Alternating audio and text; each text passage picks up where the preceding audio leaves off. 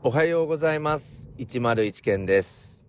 えー自分がですね、働いている、えーワーキングプレイスというか、えーオフィスなんですけれども、カーテンを開けますと、あの、生徒たちが、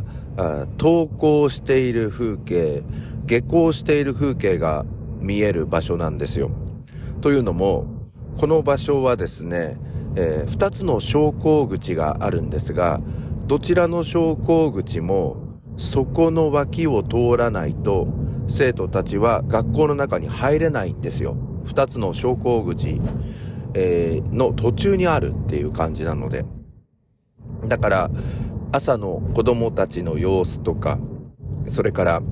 帰りの子供たちの様子とかを、まあ見ることができて。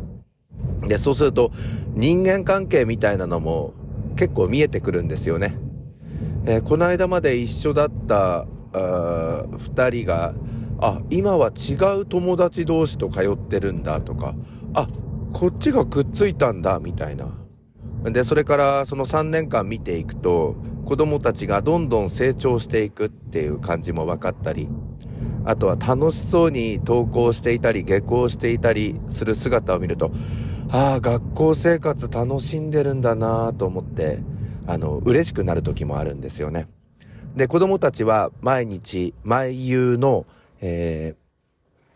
あの、習慣みたいに私たちの方に手を振ってくれているっていう感じで、私たちも手を振り返すみたいな関係性があって、まあそれが楽しみだったりもするんですよね。で、私はこれを、あの、FM ラジオ局のサテライトスタジオ風だと思って、えー東京 FM だと昔、パルコパート1か2にあったスペイン坂スタジオの感じで、なんか DJ やってて、あの、そこを通ってる人が手を振ってくれたから手を振って返すみたいなことだったり、JWAVE だったら HVM スタジオだったり、それからベイ FM だったら、あの、イクスピアリにあります、あの、スタジオイクスピアリだったり、まあそういうイメージで、あの、やってたんですけど、最近思うのは、まあこう、手を振る、う間柄なんだけど、直接その子供たちと交流する機会はないみたいな。だからなんか逆に私たちの方がガラスケースの中に入っている、まあ展示物、まあ動物園で言うと私たちがあのゴリラとかパンダとかオラウータンとかチンパンジーであのその生徒たちが、えー動物園を訪れた人間みたいななんかそのそんな気持ちになってしまってで私はその一枚のガラスなんですけれどもそのガラスの向こうには行けない存在みたいな感じでなんか昨日はっと思ってなんか寂しくなってしまったなって思ってるんですよね。だからなんか今の仕事、まあ楽しくはやっていますけれども、なんかそういうところからも虚しさみたいなものを感じる一日でした。さあ、それでは始めてまいりましょう。今日は夏休み前の最後の学校、その後夏期講習とかに移っていくっていう日なので、えー締めをしっかりやっていきたいと思います。それでは始めてまいりましょう。朝の目覚めるラジオ。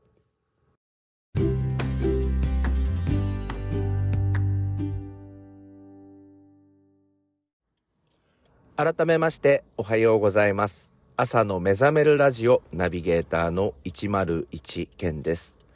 えー公立の小学校などでは、えー昨日、終業式で今日から夏休みというところが多いみたいなんですけれども、あの、私が勤めている学校はですね、えー今日が夏休み前の全校集会で、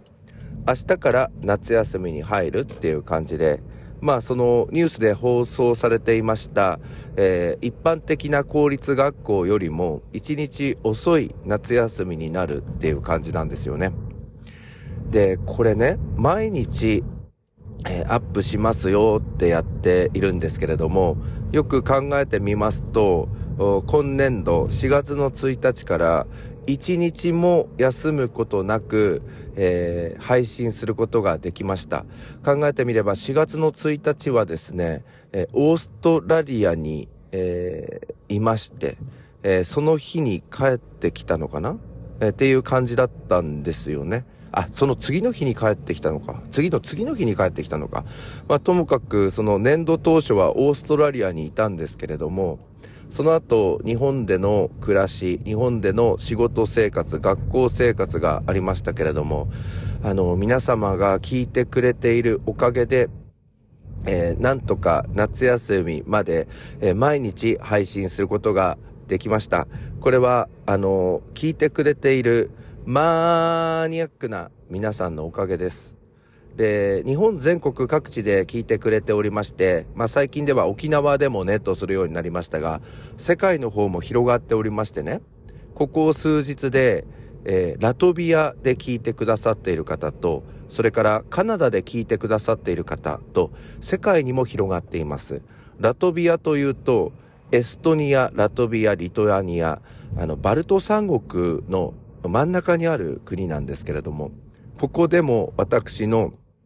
朝の目覚めるラジオが、えー、配信されたということはとても嬉しいですね。あの、ラトビアは、まあほとんどその、まあ私はあの、まあ縁がないみたいな国ではあるんですけど、まあウィキペディアとかでいろいろ調べたら画像が出てきて、すごい海岸あたりが綺麗なあの、風景ありまして、なんか一度行ってみたいなと思ってますね。あの、最近あの、ユーロの、まあ最近つっても結構前になるんですけれども、えー、ここ数年ユーロが、えー、共通通貨になっているみたいですね。それから NATO 北大西洋条約機構にも加盟しているっていう感じで。で、まあ隣がですね、えー、ウクライナだったり、あの、するんで、まあ、あの、戦争の分野では、あの、兵器を、その、ウクライナに送っているみたいなところもあるみたいなんですけれども、まあ、これからちょっとですね、そういうバルト三国とか、そういうところにも関心を向けてみたいなと思っております。えー、さて、えー、まあ、夏休み直前なんですけれど、まあ、このところ、新聞やテレビの報道でですね、まあ、小学校の宿題をどうするかっていうのを、あの、議論を読んでいるんですよね。で、先日見た、あニュースではですね、特に小学校5、6年生の宿題がかなり量が減っているらしいんですよ。で、これは首都圏を中心に加熱しています、えー、中学受験まあ、それの受験期を迎えていて、とてもじゃないけれども、学校の宿題なんてやってられないよ、みたいな声に応えたような形で、まあ、小学校6年生に関しては、えー、宿題を出さないとする学校が首都圏を中心に多いみたいなんですよ。で、そうすると、中学受験を考えていない、えー、生徒や保護者は結構夏休みどう子供たちに勉強させればいいのか子供たちもどんな勉強をしたらいいのかっていうので困っているっていうことで、まあ、これが小さな社会問題になりそうだみたいなあのニュースを見たんです。で昨日はですねまた別の視点のニュースでですね、えー、まああの様々な教育委員会からえー、まあ、小学校などへの、まあ、指示が出ると思うんですが、えー、最近多くの学校でですね、宿題を出さないでくださいという指示が教育委員会から、あの、出ているみたいなんですよ。で、宿題は出すものではありませんみたいな。で、その代わり、自分で課題を発見して、自分で、えー、課題を見つけて、えー、それを解決するために、えー、頑張らせるっていうのが、えー、筋ですみたいな。だから自分が、例えば苦手な教科があれば自分で、まあ問題集を買ってくるみたいなのでもいいし、あとは、あ調査とかをして、まあ研究を深めていくっていう形でもいいから、とにかく好きなように子供たちにやらせてくださいと。で、昔はその、宿題を出さないと減点されるとか、先生が提出しなさい、提出しなさいってあの、うるさく言うとか、あとは夏休みの最後の2日間ぐらいがお母さんがあの隣にずっといて監視された状態で泣きながら宿題をやるみたいなあの光景って私たち小さい頃って結構あったと思うんですけれどもそういうのはやらないでくださいみたいなそんなことなんですよ。でもね、私これ持論なんですよ。個人的な見解としては、これはダメ。あのね、小学生はまず自分で課題を見つけるっていうのが得意な子もいれば、まだそこまで、あの、いかない子っていうのが多いんですよね。だからある程度大人の方で提供してあげて、これをしっかりやってきなさいって言ってあげた方が私は親切だなと思っているし、あと実際保護者が面倒を見てくださいっていうのは、まあぶん投げてるような感じがするんですよ。で、保護者は小学校の先生ではありませんし、教育会に携わっている保護者の割合はそんなに高くないわけだから、実際のところね、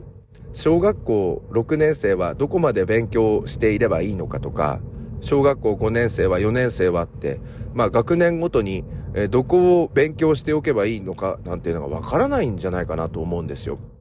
だから、この様々な教育委員会から出されている方針っていうのは、えー、かなり不親切だし、なんかぶん投げてるような感じが、あのー、してなりません。で、すると、やはりこれ、塾に通っている、まあ、田舎の方では、あの、中学受験とかありませんが、あの、そういう受験を念頭に置いている塾でなくても、塾であるとか、習い事に通っている子供たちは、まあ、そこから提供される教育サービスで、えー、自己を向上させることができますけれども、あの、塾とか、そういう習い事をやっていない子供にとっては、どうしていいかわからない、途方に暮れてしまうような、あの、施策なんじゃないかなっていうふうに思ってるんですよ。で、これも個人的な持論なんですが、私は、やはりあの、うん、ずっと思ってるのは、学校で出されたうー課題であるとか、学校が用意してくれた問題集であるとか、そういうのを繰り返し繰り返し勉強していくことで力がつく。まあ塾は不要だとは言わないんですけれども、まずはその学校のことをしっかりやる。で、その上で余裕があったら塾に行ったり、学校の課題とかをしっかりやっていくんだけれども、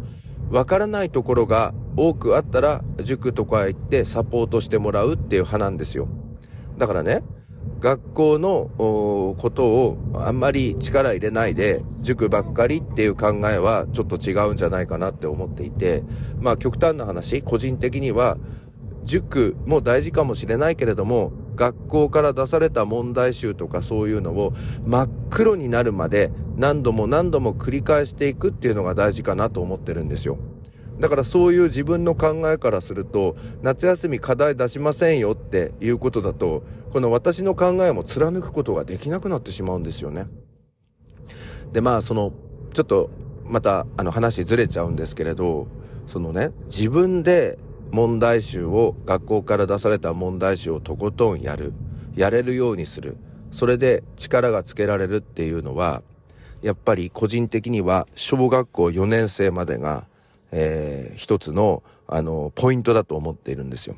つまりね、問題集をやっても、その読み解く力というのが備わっていないと、ちんぷんかんぷんで答えが合っていたか、間違えていたかっていうところにあの、注目してしまって、それはゲーム感覚で楽しみながらとか、単語を覚えるとか、漢字を覚えるっていう、その単純な学習みたいな、えー、ものにばかり、こう、力が注がれるようになってしまうんですよ。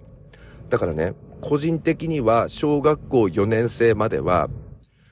たくさん本を読んでもらえるような、えー、環境づくりをしていくっていうことが大事なんですよ。で、その本が読める、書いてある意味がわかる、うん、スラスラ読める、内容が入ってくる、理解できる、筆者の言いたいことが理解できる。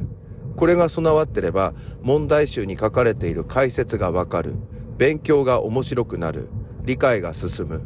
こういう好循環に、あの、切り替わっていくんじゃないかな、なんて思ってるんですよね。だから個人的に、まあ、うちの子供は、あの、塾に一度も通わせたことはなかったんです。で、しかもあんまりその問題集みたいなものをたくさんやりなさいみたいな感じでもなく、とにかく学校の勉強を大事にしましょう。学校から出された問題集を真っ黒になるまで繰り返しやりましょう。そうすると力がつくからね。